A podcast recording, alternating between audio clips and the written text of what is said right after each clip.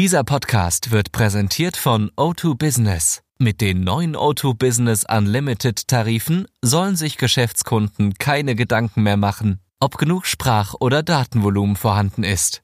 Sie sollen sich nur noch entscheiden, welche Anwendungen für sie wichtig sind. Mehr dazu unter o2business.de. Herzlich willkommen zu einer neuen Folge unseres FAZ Digitech Podcast. In der Chipindustrie ist die vermutlich größte, bis dann größte Übernahme aller Zeiten im Gange. Das amerikanische Unternehmen Nvidia bietet 40 Milliarden Dollar für den in Großbritannien beheimateten Chip-Designer ARM. Es geht aber nicht nur um eine Übernahme. Die ganze Angelegenheit hat auch eine hochgradig politische Dimension. Es geht am Ende darum, welches Land wie viel Einfluss in der globalen Halbleiterindustrie hat und haben wird, wie viel Amerika, wie viel China und auch wo Europa in der Rivalität in der zunehmenden zwischen diesen beiden Supermächten steht. Darüber wollen wir heute sprechen und wir haben einen sehr prominenten Gast. Mit uns spricht nämlich heute einer der Gründer von ARM, der in Österreich geborene Physiker und heute Investor Hermann Hauser. Guten Tag, Herr Hauser. Guten Tag. Von unserer Seite ist die Stammbesetzung da. Mein Name ist Alexander Armbruster, ich bin Ressortleiter in der Wirtschaftsredaktion der FAZ und Carsten Knob, unser Herausgeber. Aber lieber Herr Hauser, Sie haben eine lange Geschichte mit ARM hinter sich. Sie haben das Unternehmen geschaffen und es ist kein ganz junges Unternehmen, sondern tatsächlich entstand es in den 80er Jahren und noch etwas zuvor auch der britische Computerkonzern Acorn, den Sie damals gegründet haben. Für alle, die die Geschichte noch nicht so genau kennen, erzählen Sie doch einmal, wie das kam, was Sie damals eigentlich motiviert hat, das zu machen. Ja, das war gleich nach meinem Doktorat in Cambridge. Äh, meine erste Firma, die ich äh, angefangen habe, war eben Econ Computers, äh, die damals den BBC Microcomputer gebaut hat für die British Broadcasting Corporation. Und das ist dann der Standard in englischen Schulen geworden. Und der BBC Micro, der war also in den frühen 80er Jahren auf einem 6502 basiert, genauso wie der Apple Computer. Und dann, äh, das war ein 8-Bit-Computer und äh, der hat natürlich äh, nicht die nötige Leistungsstärke gehabt für die, unsere nächste Generation. Und da haben wir uns alle neuen äh, 16-Bit äh, und äh, 32-Bit äh, Mikroprozessoren auf der Welt angeschaut, inklusive dem äh, 80 äh, 286 von Intel. Da sind wir zu Intel gegangen und haben gesagt, also dieser 286er ist ja gar kein schlechter Mikroprozessor. Ihr habt nur den großen Fehler gemacht, dass äh, der Datenbus und der Adressbus auf den gleichen äh, Pins äh, sind. Also keiner kann einen anständigen Computer daraus bauen. Aber wenn ihr uns, wenn ihr uns den Chip gebt, dann machen wir unsere eigenen Pin-out und dann können wir vielleicht etwas aus eurem Chip machen. Und der hat natürlich gesagt, wir waren damals ein bisschen arrogant, weil wir äh, also sehr erfolgreich waren in, in äh, at Acorn, obwohl äh, äh, England natürlich nur ein kleiner Markt war, vergleichsmäßig. Und die haben gesagt, uh, get lost. gesagt, mit, mit unserer Arroganz, naja, wenn ihr uns den nicht verkaufen wollt, you get lost, we'll build our own. Also wir bauen unseren eigenen. Das ist der einzige Grund, warum der Arm überhaupt existiert. Und wir hatten damals ARM ist ja ursprünglich das Akronym für Acon Risk Machine, ne, nicht Advanced Machines. Erst wenn wir mhm. das später dann mit genau. ausgesprochen haben. Aber das ist ja, wenn ich ganz kurz darf, Alex, aber das ist ja eine unglaubliche Geschichte. Das, äh, also wenn man sich überlegt, wie sehr, wie viele Schwierigkeiten die ARM-Technologie Intel jetzt heute im Jahr 2020 macht, es hat natürlich eine Weile gedauert, bis das zu einer so lawinenartigen Bedrohung geworden ist, aber dass der Ursprung tatsächlich in diesem Dialog mit Intel liegt, ist ja wirklich ein Ding. Ja, das war also eine lustige Geschichte. Äh, wenn man sich jetzt anschaut, den Mikroprozessormarkt in äh, in die Anzahl der Mikroprozessoren ist Intel ein äh, Niche-Player in unserem Markt. Wir haben einen 95-prozentigen Marktanteil und die haben einen 5-prozentigen mhm. Marktanteil äh, im Punkt der Anzahl der äh, Mikroprozessoren. Aber auch der, äh, die, der Wert der Mikroprozessoren, äh, die, die ARM-Mikroprozessoren haben also die, die, die jährliche äh, Dollar-Verkaufszahl von ARM-Mikroprozessoren ist auch, liegt weit über dem äh, Dollar-Umsatz von Intel. Also ARM ist bei weitem eine, eine, wichtigere äh, Architektur als Intel in jeder Beziehung. Ja, wenn die sie mal nicht so leicht abgetan hätten damals. Aber gut, das konnten sie in den 80er Jahren wahrscheinlich auch aus Intel-Sicht noch nicht so einfach absehen. Ich möchte eines noch ganz kurz einmal noch klarstellen oder zur besseren Erklärung auch. Sie haben schon gesagt, ARM stand damals für Acorn Risk Machine und entscheidend ist vor allen Dingen das Mittelwort Risk, nämlich ein, ein bestimmter Ansatz, einen Chip zu bauen. Der steht für Reduced Instruction Set Computing. Und damals, wenn ich es richtig weiß, tatsächlich auch ein, ähm, ein wirkliches Wagnis, weil auch die x86er Reihe von Intel eben sozusagen auf der, ich nenne es mal, auf der großen Alternative basierte, nämlich CISC. Wieso können Sie mal ganz kurz nochmal erklären für, für Leute, die nicht vom Fach sind, was der große Unterschied ist oder das Neue daran? Ja, das war eine Idee, die in Berkeley und Stanford äh, entstanden ist, von John Hennessy, äh, Stanford und Patterson, Berkeley. Äh, die haben diese äh, Forschungsarbeit äh, geleistet und es ist ein äh, ein seltenes Ereignis, dass die Forschung in Amerika gemacht worden ist und die erste Kommerzialisierung in Cambridge, England. Also wir waren die ersten Leute auf der Welt, die einen Risk Machine äh, effektiv äh, kommerziell hergestellt haben. Und der Grund, warum das äh, bei Acorn möglich war, ist, dass diese, äh, diese Idee von Risk Reduced Instruction Set Computer, also einen Befehlssatz, der wesentlich kleiner ist als der CISC, der Complex Instruction Set Computer Befehlssatz, äh, vereinfacht die Konstruktion der Mikroprozessoren äh, in spektakulärer Weise, sodass es möglich war. Warum? Äh, ja, weil, weil, weil der ganze Mikroprozessor einfach so viel, so viel kleiner geworden ist. Der, der Mikroprozessor, mhm. der ARM-Mikroprozessor, der erste, der ARM One, hatte 30.000 Transistoren das ist die gleiche Anzahl der Transistoren wie damals der, der Z80. Der Z80 war ein 8-Bit-Mikroprozessor. Und die Leistungsfähigkeit äh, mit, den gleichen, äh, mit der gleichen Nummer äh, oder mit der gleichen Anzahl von Transistoren war 20-fach äh, die Leistung vom äh, Z80. Es war ein richtiger äh, Durchbruch. Und die, der ARM One war auch sehr äh, leistungsstark verglichen mit dem 80 86, die uns Intel nicht verkaufen wollen, wollten.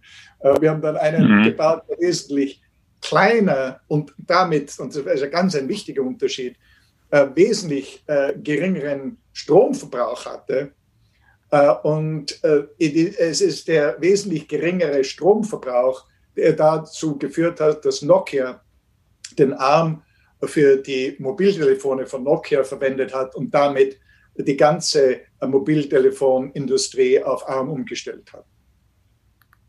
Weil in Mobiltelefonen oder überhaupt allgemeiner gesagt in mobilen Endgeräten eben das Thema Akkulaufzeit weiterhin natürlich ein großes ist, aber schon immer ein großes war und es dann einfach darum ging, dass man die Bauelemente hatte, die möglichst wenig Energie verbrauchten. Haben Sie den Chip denn denn selbst hergestellt? Also Sie haben den in Cambridge sozusagen zusammengebaut? Ja, und damals äh, und, war ursprünglich keine äh, Lizenzfirma, sondern ursprünglich haben wir die, die Chips äh, selber gebaut. Natürlich, äh, die, die Fabs waren äh, auf der ganzen Welt unsere erste. Äh, wir haben jetzt über 500 Lizenznehmer, aber damals die die ersten Chips wurden von Plessey äh, gebaut, einer englischen Semiconductor-Firma, und dann natürlich vom TSMC und, und allen anderen. Genau, das ist ja das Modell bis heute. ARM ist ja letztlich in Anführungsstrichen nur ein Designer, ne? keine eigenen Chipfabriken. Genau. richtig, richtig. Es ist die wertvollste Lizenzfirma der Welt geworden. Hm. Dann haben Sie auch schon angesprochen, mit Intel hat es nicht geklappt damals, aber ein wichtiger amerikanischer Computerkonzern ist aufmerksam geworden auf sie, nämlich Apple, schon in den 80er Jahren. Wie kam das denn? Ja, ich hatte äh, damals äh, eine gute Verbindung mit dem äh, Larry Tesla. Der war der Chef vom Newton-Projekt bei Apple und der brauchte einen äh, Mikroprozessor mit geringem Stromverbrauch. Und der hat sich äh, damals ARM angeschaut und das hat ihm sehr gut gefallen. Äh, und ich habe äh, damals äh, schon richtig erkannt, dass die Leute ja einen ARM nicht von einem potenziellen Konkurrenten kaufen wollen. Und das ist jetzt so wirklich, das, die Geschichte hat sich wieder, wiederholt sich im Augenblick mit Nvidia, das ist ein Chip-Hersteller. und damals mhm. habe ich argumentiert, dass das eine unabhängige Firma sein muss, um von vielen Leuten äh, gekauft zu werden. Deswegen haben Apple und Acorn äh, die, äh, diese Firma von Acorn ähm, äh, einen Spin-out gemacht. Und damals hat Apple ähm, 43 Prozent von ARM für eineinhalb Millionen Dollar gekauft. Weil wir wollten damals ein Spin-out-Money.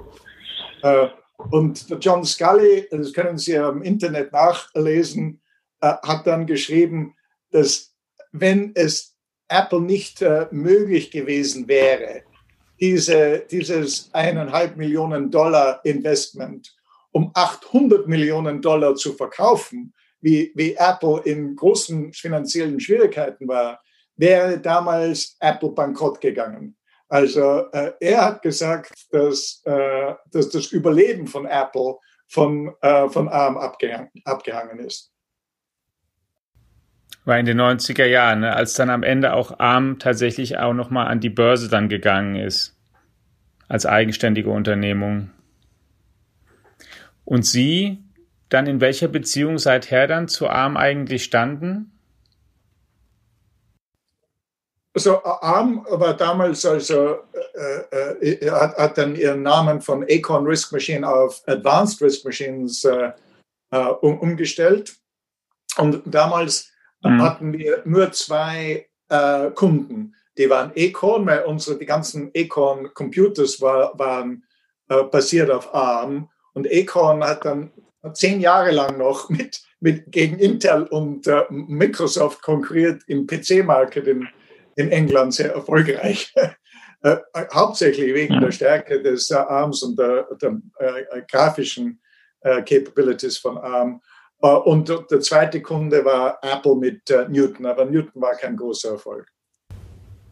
Das war, man müsste vielleicht noch mal kurz erklären, weil natürlich doch zunehmend äh, uns Hörerinnen und Hörer zuhören, die ähm, den Newton äh, nicht mehr im ähm, Kaufhausregal stehen sehen haben. Es war ein ähm, Gerät, das, wenn man so will, seiner Zeit voraus war. Ähm, ein, ein kleiner Taschencomputer von Apple, der angeblich Handschrift äh, erkennen können sollte was aber nicht ansatzweise so gut funktioniert hat, wie der damalige Apple-CEO John Scully das ähm, sich erhofft und in Aussicht gestellt hatte. Und letztlich hatte er darauf ähm, auch ein wenig das Unternehmen verwettet, dass das klappt und daher diese ähm, Rettung, wenn man so will, durch Arm, nur um das in den Kontext nochmal einzubetten. Also ich kann mich erinnern, wie ich fasziniert vor der Vitrine im, im Kaufhof an der, an der Zeil stand und überlegte, sollst du dieses Gerät kaufen, ja oder nein, aber es war halt leider Gottes auch unglaublich teuer. Und es äh, ist vom John, äh, John Scully gehypt worden und äh, wie Sie richtig sagen, war der Hype damals nicht in der Realität passiert. Ja, es war zu früh. Später dann nach der Jahrtausendwende wiederum hat sich der Mobilfunk breit durchgesetzt Handys und dann Smartphones kamen von immer mehr Herstellern auf den Markt und heute gibt es praktisch keinen Menschen mehr, der keins hat. Und das im Zuge dessen auch ist sowas wie die wirklich dann, wie soll ich sagen, Globalisierung von ARM geworden auch, weil im Grunde nahezu jedes Handy heute von einem ARM-Design, einem ARM-Chip angetrieben wird. 500 Lizenznehmer hat das Unternehmen heute.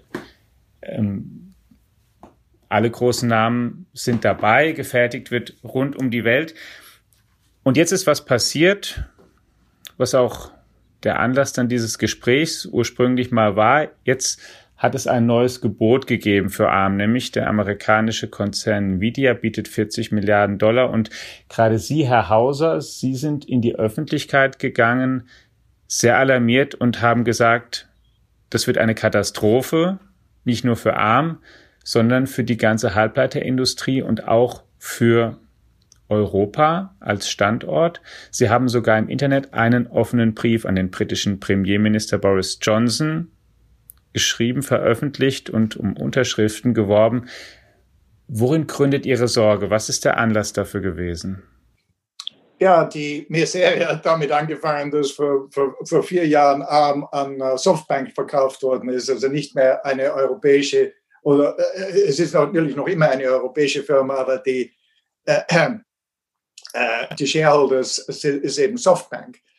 Bei Softbank war es nicht so schlimm, mhm. weil Softbank war ein, ein, ist ein Finanzunternehmen, ein japanisches Finanzunternehmen. Und äh, das hat das ARM-Modell nicht gestört. Wir, ARM kann natürlich weiter an die 500 äh, Lizenznehmer äh, verkaufen. Das große Problem mit Nvidia, äh, äh, äh, Nvidia will jetzt ARM von Softbank kaufen um 40 Milliarden ist, äh, mhm. äh, hat, die, hat drei sehr negative Konsequenzen. Die erste Konsequenz ist, dass die Headquarters natürlich von Cambridge nach äh, Silicon Valley übersiedeln würden. Das heißt, die ganze, äh, die ganze Strategie und der Einfluss würde von, von Cambridge nach äh, Silicon Valley kommen. Äh, das zweite Problem ist, dass Nvidia einer der Lizenznehmer von ARM ist. Und äh, viele der anderen Lizenznehmer sind natürlich Konkurrenten von NVIDIA. Das heißt, es würde das äh, Geschäftsmodell von ARM zerstören. Äh, äh ARM war immer die, die, die Schweiz der Halbleiterindustrie, die äh, gleich äh, ähm, die ausgewogen mit allen Lizenznehmern verhandelt hat. Aber das dritte, äh, das dritte Problem ist wahrscheinlich äh, das äh, schwierigste Problem, ist, wenn ARM eine amerikanische Firma wird, dann feilt die ARM-Technologie unter die amerikanischen Exportkontrollen. Das heißt, wie wir ja gesehen haben unter der Trump-Präsidentschaft, äh, weil Trump hat die, der Welt gelehrt, dass man Technologie als Waffe verwenden kann und hat es dann auch als Waffe verwendet. Und damit würden wir ihm eine weitere äh, Monopolstellung in Mikroprozessoren ähm, geben, um seinen Krieg gegen äh, China zu führen.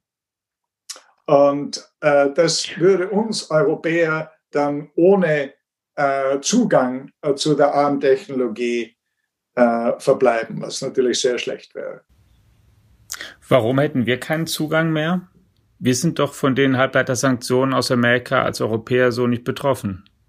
Ja, das haben wir auch so geglaubt bei ARM. Äh, äh, aber die amerikanischen Exportgesetze äh, sind ziemlich scharf. Äh, wenn ein gewisser Prozentsatz von der IP, vom Intellectual Property aus Amerika stammt, dann können Sie der ganzen Firma verbieten, äh, an Leute zu verkaufen, äh, hauptsächlich chinesische Firmen. Äh, und ich habe nichts dagegen, äh, wenn man solche Entscheidungen trifft. Aber die Entscheidung, ob eine englische Firma an eine gewisse chinesische Firma äh, äh, Chips verkauft, diese Entscheidung soll in Downing Street äh, gefällt werden, nicht im Weißen Haus. Oder äh, wenn man dann weitergeht für europäische äh, Technologie, Souveränität, diese Entscheidungen sollen in Berlin, in Paris, in London oder in Wien gemacht werden, aber nicht im Weißen Haus. Man könnte ja auch sagen, andererseits, es ist ja erstmal das gute Recht eines jeden Unternehmens, auch mal für ein anderes zu bieten und das zu kaufen. Und wenn der Eigentümer sagt, okay, dann ich verkauf's dir, dann ist es eben so. Wieso ist das schlimm? Ja, schlimm ist es nur, äh, wenn diese, äh, diese drei äh, Konsequenzen nicht verhindert werden. Und deswegen habe ich drei Bedingungen gestellt für diese, für diese Übernahme. Einmal, dass die Arbeitsplätze in England ge gesichert sind. Und ich glaube, da machen wir schon Fortschritte. Der Jensen hat gesagt, er ist bereit, ähm, legally binding undertakings, also das auch gesetzlich äh, und, schriftlich und äh, legal festzuhalten. Die zweite Bedingung ist, dass das äh, Geschäftsmodell von ARM erhalten bleibt. Und die dritte Bedingung ist, dass die, äh, die IP, die Intellectual Properties äh, von ARM nicht mit äh, amerikanischen IP verwässert wird, wie das im Augenblick die ähm, äh, die, äh, die Intention von äh, Nvidia ist, so dass es nicht unter amerikanische Exportkontrollen fällt. Welche Möglichkeiten hat denn die Europäische Kommission etwas zu tun? Also den Brief an den britischen Premierminister hatte ähm, Alexander ja schon erwähnt, aber Frau Vestager hat da ja auch ähm, schon sich zu eingelassen. Äh, haben Sie auch noch irgendwelche Hoffnungen, dass Brüssel helfen könnte? Äh, ich glaube, äh, da, es gibt zwei wichtige äh, Komponenten, die äh, diesen Deal verhindern äh, werden. Eine ist, dass natürlich die großen Lizenzenten von ARM äh, nicht happy sind, dass Nvidia der neue ähm, Aktionär wird bei ARM. und ich habe natürlich Verbindungen mit einer Reihe von diesen großen Lizenznehmern, die sich in den nächsten paar äh, Wochen dazu äußern werden. Dieser Deal wird ja wahrscheinlich 18 ähm, Monate bis zwei Jahre dauern, bis sie die ganzen äh, legalen Hürden überwunden haben. Und zu dieser Zeit können die großen Lizenzenten Einspruch erheben. Müssen die gehört werden? Oder ist, ich frage auch noch mal was anderes gleich dazu, wenn ich darf. Wieso sollte denn, also oder anders gesagt, Nvidia hat doch eigentlich ein Interesse daran, das ARM-Geschäftsmodell erstmal zu erhalten, eben weil sonst die Kunden weglaufen. Haben Sie da kein Vertrauen rein in den, den Jensen auch, dass er sagt, nee, wir lassen das im Kern so, wie es ist, weil wir ja dieses Geschäft eigentlich weitermachen wollen? Ungefähr so äußert er sich ja auch öffentlich zumindest. Ja, und ich, ich glaube ihm 100 Prozent, wenn er das äh, gesetzlich festlegen lässt. Also nicht 100 Prozent, sondern nur, wenn er es festlegen lässt. Ja, natürlich. Ja. Glauben Sie jemanden, ja. der was kaufen will, wenn er, wenn er Argumente macht äh, für, für einen Kauf, zu, während der Zeit, äh, das, wo die Kaufverhandlungen gehalten werden? Das braucht ich verstehe, eine, aber eine legale Untermauerung. Aber Sie rechnen, wenn ich das richtig verstehe, damit, dass der Deal einfach am Ende nicht zustande kommen wird. Einmal, weil ähm, die Lizenznehmer sagen, wir wollen das nicht und zum Zweiten, ich meine, ich glaube, die Chinesen müssen ja auch eigentlich zustimmen, oder? Und die werden es doch vermutlich nicht unter den Bedingungen. Äh, genau, die Chinesen und die Europäer müssen auch äh, äh zustimmen. Äh, also äh, wir haben die großen Lizenznehmer, äh, die mit diesem Deal nicht happy sind, und dann China und Europa, glaube ich, von einer ähm, Technologie-Souveränitäts- Argumentation sind auch damit nicht happy. Hätten die großen Lizenznehmer denn Alternativen? Denn das ist ja auch was, was wirklich ARM auszeichnet. Das ist ja so omnipräsent im mobilen Endgerätemarkt. Es gibt im Grunde, gibt es denn überhaupt einen anderen Anbieter, auf den man wechseln könnte? Wenn man jetzt heute Apple oder, oder ähm, Qualcomm oder wer auch immer ist? Nein, äh, kurzfristig nicht. Man müsste ja neue äh, äh, Architektur bauen. Und das ist auch eines der Hauptargumente gegen diesen Deal, äh, dass ARM praktisch eine Monopolstellung in Smartphones hat mit einem 95-prozentigen Marktanteil. diese Monopolstellung ist nur deshalb erlaubt worden, weil Monopolstellungen normalerweise Monopoly Pricing mit, Hinsicht, mit, mit sich ziehen. Das ist aber bei mhm. ARM nicht der Fall, weil Erdmann eben eine Lizenzfirma ist mit 500 Lizenznehmern, die alle äh, ziemlich äh, hart miteinander konkurrieren und deshalb die Preise äh, niederhalten, niedrig halten, obwohl äh, ein 95-prozentiger Marktanteil an der Architektur selber äh, existiert. Ähm, vielleicht müsste man noch mal kurz ergänzen, ähm, nicht, dass das das relativieren soll mit den Mobiltelefonen. Das ist natürlich sowieso wahrscheinlich der wichtigste Markt, aber ähm, um die Bedeutung von ARM noch mal ein bisschen zu verdeutlichen, es ist ja längst nicht nur in Anführungsstrichen in Mobiltelefonen, sondern ähm, in, der, in der Steuerung von Automobilen, die ja auch immer mehr zu rollenden Computern werden und x anderen ähm, technischen Geräten, ist das ja letztlich sozusagen die CPU, die ähm, dafür sorgt, dass das ganze Ding intelligent wird, richtig? Äh, ja, man muss sich äh, folgende Zahlen nochmal äh, genauer anschauen. Wir äh, verkaufen im Jahr 20 Milliarden ARMs. Es gibt nur zwei Milliarden Mobile Phones. Genau. Äh, also okay. äh, Leute wissen äh, zwei Sachen nichts. Einmal, äh, gewisse Leute, die sind ein bisschen äh, von arm äh, was wissen, wissen, dass der, die CPU im, Arm, im Mobiltelefon von ARM stammt. Was wenige Leute wissen, ist, dass wir jetzt kumulativ 160 Milliarden ARMs verkauft haben und es gibt nur sieben, sieben Milliarden Leute auf der Welt. So im Durchschnitt hat jeder Mensch auf der Welt 20 Arms. Jetzt die Frage ist, wo sind meine 20?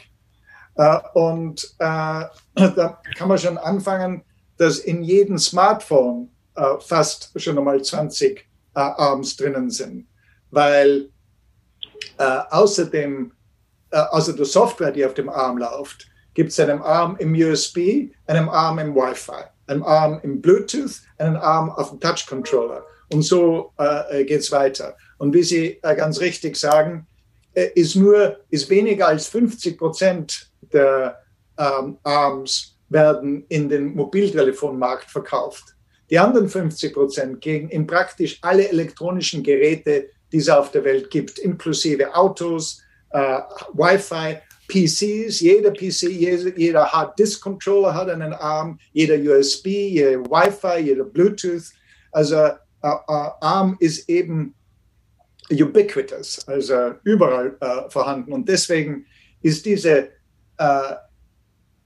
diese Stellung von ARM als die, die Schweiz der Halbleiterindustrie so wichtig, dass es nicht einem einzigen Chiphersteller wie Nvidia gehört, der dann praktisch eine Monopolstellung äh, bekommen würde. Was wäre denn aber die Alternative? Sagen wir mal, Softbank will ähm, ARM verkaufen, Nvidia soll es nicht kriegen, aber irgendwem muss es ja doch gehören. Was ist denn Ihr Vorschlag, was mit ARM im Idealfall eigentlich sein sollte? Dann. Ja, dass es, äh, dass es wieder äh, auf, äh, an die Börse geht, äh, an die London Stock Exchange oder New York Stock Exchange oder jetzt äh, sehr interessanterweise dem Star Market in Shanghai oder eine Kombination von den äh, zweien, dass die englische Regierung äh, die, diesem Prozess, äh, bei diesem Prozess mithilft, äh, vielleicht mit, äh, mit einer Milliarde Pfund und dafür einen, eine goldene Aktie bekommt, sodass diese Katastrophe eines Verkaufs an eine nicht-europäische Firma nicht wieder passieren kann. Haben Sie eigentlich eine Reaktion, eine Antwort von Boris Johnson bekommen schon? Äh, ja, ich habe äh, jetzt eine Submission zum, äh, zu, ich bin eingeladen worden zum äh, Foreign Affairs Committee, meine Stellungnahme abzugeben, die schicke ich Ihnen gerne. Weil das sollte die ja schon sehr interessieren angesichts der Herausforderungen, die auf UK zukommen, auch rund um den Brexit und so, dass man solche Perlen möglicherweise vielleicht auch ein bisschen besser schützt. Ja, genau. Und äh, im Downing Street ist ja die Rede, dass man in England auch eine, äh, eine Billionenfirma äh, bauen will. Und meine, äh, mein Beitrag dazu ist, dass am besten, wenn man eine Billionenfirma bauen will, dann soll man mit, mit, mit, mit einer Milliardenfirma anfangen und ja. null. Denn das ist ein Satz, den Sie ja auch gesagt haben, schon öffentlich im Zuge dieser Übernahme. Arm ist Europas letztes echtes Technologieunternehmen von Weltrang, wenn ich es richtig erinnere. Ist es wirklich so schlimm? Ja, leider. Na, na, wir, haben, wir haben SAP. Äh, SAP ist auch äh, äh, ein globales äh, Technologieunternehmen, das, äh, äh, das wirklich globalen Stellenwert hat. Aber halt nicht, Aber Hardware. Halt nicht Hardware. Aber nicht Hardware, ja. ja. Wie kommt es denn aus Ihrer Sicht eigentlich? Es ist ja jetzt, ähm, also der Befund ist, ist ähm, betrüblich. Andererseits, wo, wo kommt es denn her, dass es so ist? Denn wenn man sich jetzt Europa mal ansieht, in Europa sind die Leute ja nicht im Schnitt dümmer als in Asien oder in Amerika. Wenn man hier mit Informatikern auch spricht, dann sagen viele die Universitäten, auch zum Beispiel in Deutschland, die sind eigentlich wirklich gut. Wenn man hier sein, sein sozusagen sein Diplom Informatik oder sein Master in Informatik machen will, ist das wirklich eigentlich was, wo man konkurrenzfähig ist international. Aber warum kommen denn hier nicht mehr Unternehmen, die dann wirklich, und es hat ja, glaube ich, auch keiner die Erwartung, dass es hier gleich 50 oder 60 gibt. In Amerika gibt es ja auch fünf oder sechs große Tech-Konzerne, in China auch. Aber warum haben wir denn, ähm, warum tun wir uns denn da viel schwerer offensichtlich? Ja, das ist vollkommen richtig. Wir haben mehr, mehr Software-Ingenieure in, in Europa als in Amerika. Wir haben mehr Startups in Europa als in Amerika.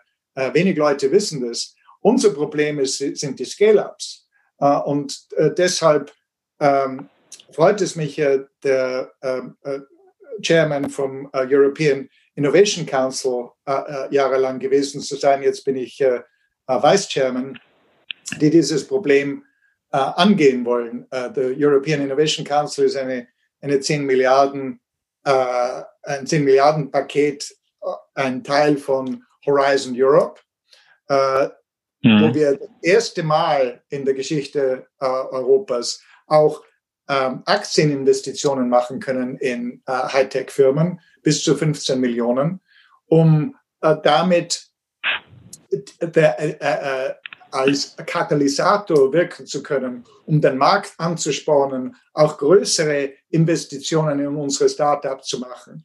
Äh, wir haben also äh, die Idee, dass diese 15 Millionen, die wir in eine Firma hineingeben können, dann äh, mit zwei, drei, viermal so viel Geld vom Markt unterstützt äh, werden können, so dass wir äh, Rounds von, von 50 bis 100 Millionen zusammen äh, bekommen. Und diese, diese größeren äh, Runden, Investitionsrunden, die fehlen uns eben in Europa. Wie Sie richtig sagen, es fehlt uns nicht im Talenten, es fehlt uns an Geld und es fehlt uns auch an äh, Management-Expertise, diese, diese Firmen schnell wachsen zu lassen. Sie sind ja in exakt diesem. Markt jetzt auch äh, selbst aktiv, ne, mit, mit einer eigenen Venture Capital Gesellschaft und engagieren sich ja über das von Ihnen erwähnte schon hinaus auch sehr stark in diesem Start-up-Segment. Möchten Sie noch mal kurz beschreiben, was Sie da jetzt eigentlich noch zusätzlich so machen? Äh, ja, ich mache äh, ich mach alles, das was schwer ist. das sind Den Rest können andere machen, ja. Genau. Ja, Quantum Computing, Deep Technology, AI Processors. Äh, mein letzter äh, größeres äh, äh, Unternehmen ist also jetzt GraphCore. GraphCore ist äh, ein AI Processor und ist eine der wenigen äh, Hardwarefirmen in Europa, die es eben zustande gebracht haben, einen neuen Prozessor für künstliche Intelligenz herzustellen stellen, der im Augenblick leistungsstärker ist als der von NVIDIA, der auch viel für künstliche Intelligenz verwendet wird. Äh, die GPUs, unsere heißt IPU, die Intelligent Processing Unit. Und äh, uns ist es eben gelungen, für diese äh, Firma jetzt über, äh, über 500 Millionen ähm, äh, Dollar aufzunehmen. Die Firma ist jetzt zwei Milliarden wert und hat noch immer einen negligible Umsatz, also ganz, ganz wenig Umsatz. Also das ist normalerweise nur mhm. in Silicon Valley äh, möglich, aber das ist einmal eben eine europäische Ausma äh, Ausnahme, wo wir einen Unicorn zusammengebracht haben, äh, bevor die äh, Firma einen wirklich großen äh, Umsatz zustande gebracht hat, obwohl es im nächsten Jahr eigentlich ziemlich gut ausschaut. Wo sitzen die? In Bristol. Und auf dem ich sag mal, europäischen Festland sozusagen und auch im Rahmen der Initiative, die Sie vorhin schon skizzierten, was haben Sie da entdeckt? Gibt es da noch Beispiele, die Sie als herausragend empfinden? Uh, ja, die uh, European Innovation Council uh, Aktion mit der um, Investition von in der Aktieninvestition ja. startet erst richtig jetzt. also ab 1. Jänner äh, 2021 fängt die, wir haben zwar schon ein paar Pilot-Schemes, aber es ist eben noch sehr früh. Äh, da haben wir noch keine solchen Erfolge wie GraphCore zu verzeichnen. Also viel jetzt unternehmerisch, was Sie angesprochen haben. Es gibt auch noch andere Initiativen oder Gesetzgebungsverfahren in Europa. Eines ist, was gerade auf dem Weg auch ist, der Digital Services Act, den die EU-Kommission auch in diesem Jahr noch wirklich in einem ersten Aufschlag präsentieren möchte. Ein anderes Projekt ist die Gaia X-Initiative, die der deutsche Wirtschaftsminister Peter Altmaier angestoßen hat, die jetzt auch schon länderübergreifend Form angenommen hat. Was halten Sie davon?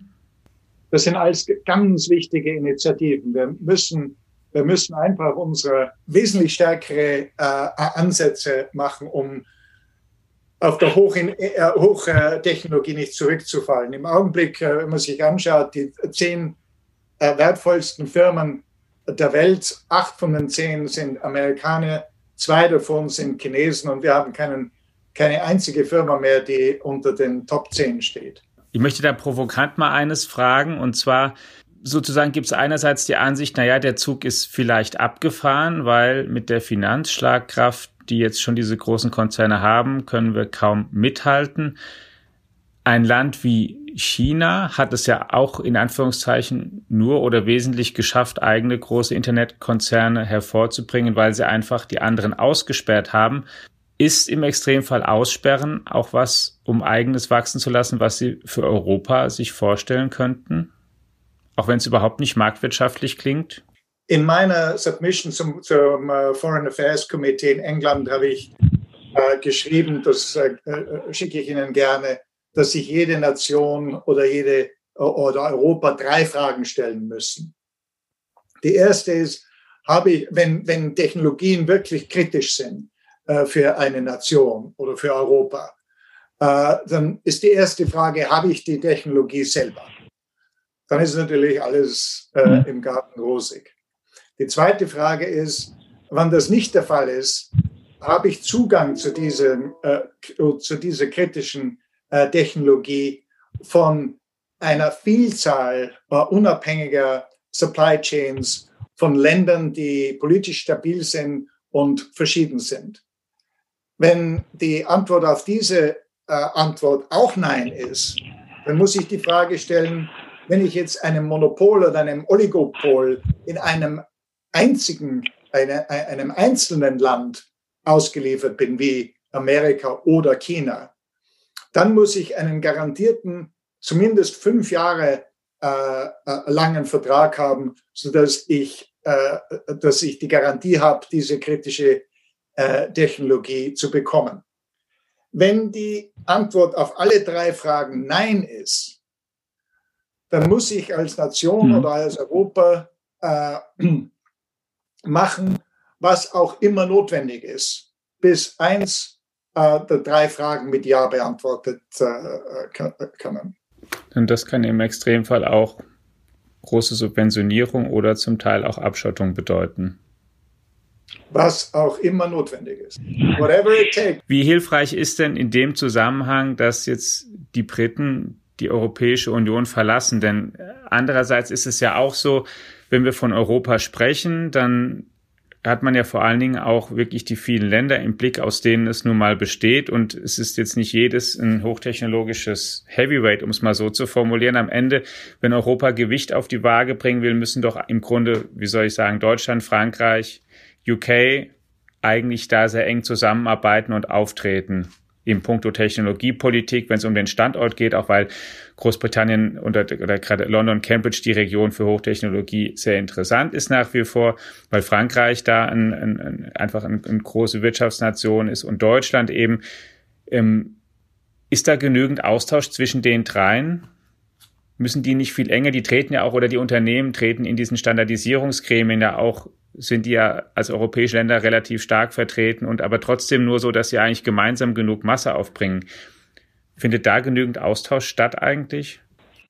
Das ist die einzige Möglichkeit. Im Augenblick äh, ist natürlich die, diese Verhandlungen über Brexit, die äh, verduschen alle logischen und rationalen Argumente. Jetzt müssen wir warten, bis das vorbei ist. Und dann äh, glaube ich, dass äh, äh, da ein vernünftiges Zusammenarbeiten Arbeiten äh, zwischen England, äh, Deutschland, Frankreich, Italien, Spanien und so weiter, natürlich äh, äh, weiter bestehen muss, weil es die einzige äh, rationale und vernünftige Lösung dieses, äh, dieser Technologiesouveränität ist, weil äh, England ist einfach äh, nicht groß genug, um technologisch souverän zu bleiben. Die einzige, es gibt ja nur drei äh, Regionen auf der Welt, die irgendeine Bedeutung haben auf Souveränität. Das ist die Vereinigten Staaten, China und Europa.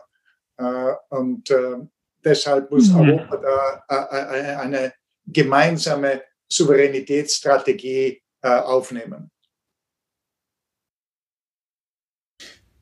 Lieber Herr Hauser, ich sage erstmal vielen Dank für die Zeit, die Sie sich genommen haben und habe eine Frage zum Schluss, die bisschen von dem Politischen wieder weg soll und auch nochmal ins Technologische rein, in die Zukunft.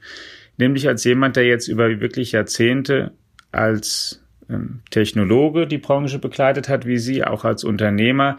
Wenn Sie jetzt mal schauen, die nächsten fünf bis zehn Jahre, was sind denn die Technologien oder die Ideen, die Sie am meisten faszinieren, wo Sie mit den spannendsten Durchbrüchen rechnen? Ja, ich habe vier Technologien, mit denen ich mich äh, sehr intim, äh, intim befasse. Natürlich künstliche Intelligenz und das maschinelle Lernen, äh, Blockchain und Smart Contracts, Synthetic Biology und äh, last but not least Quantum Computing. Als Physiker macht mir das natürlich einen besonderen Spaß. da gibt es sogar eine, ein Tiroler Startup, das heißt Parity QC, einen Spin-out von der Universität Innsbruck. Ich hätte ja nie gedacht, dass die Innsbrucker äh, nicht einen, sondern zwei weltführende Quantencomputer-Teams haben. Und eins davon ist jetzt in einem Spin-out, das heißt uh, Parity QC. Und das andere, äh, also eine experimentelle, das ist eine theoretische, ich habe das theoretisch ausgesponnen und das experimentelle ist AQT, Alpine Quantum Computing. Äh, also zwei Spin-outs haben wir da in Innsbruck von, äh, von internationalem Ruf. Ja, da Sie in Tirol aufgewachsen sind, in Wien geboren, aber in Tirol aufgewachsen sind, müsste Sie das ja in der Tat besonders freuen. Ja, das macht mir besonders Spaß. ja, dann ganz herzlichen Dank noch einmal von unserer Seite, dass Sie sich die Zeit genommen haben, lieber Hermann Hauser. Ihnen, liebe Hörerinnen und Hörer, ebenfalls vielen Dank, dass Sie eingeschaltet haben einmal mehr. Natürlich informieren wir Sie weiter auch darüber, was aus dem Chip-Designer ARM wird, dessen Bedeutung Sie ja heute nochmal in einer anderen Tragweite und aus allererster Hand kennengelernt haben aber auch über alle anderen wichtigen Digitalisierungsthemen auf allen Kanälen der FAZ in unserem Digitech Podcast hier, der Bestandteil unserer Digitech App ist und auch in unserer Tageszeitung, Sonntagszeitung und zum Beispiel in unserem F Plus Angebot. Bleiben Sie gesund in diesen Corona-Tagen und unter diesen Umständen, unter denen wir alle gerade leben. Lieber Herr Hauser, noch einmal herzlichsten Dank, dass Sie sich die Zeit genommen haben und eine gute Woche. Tschüss. Tschüss. Tschüss.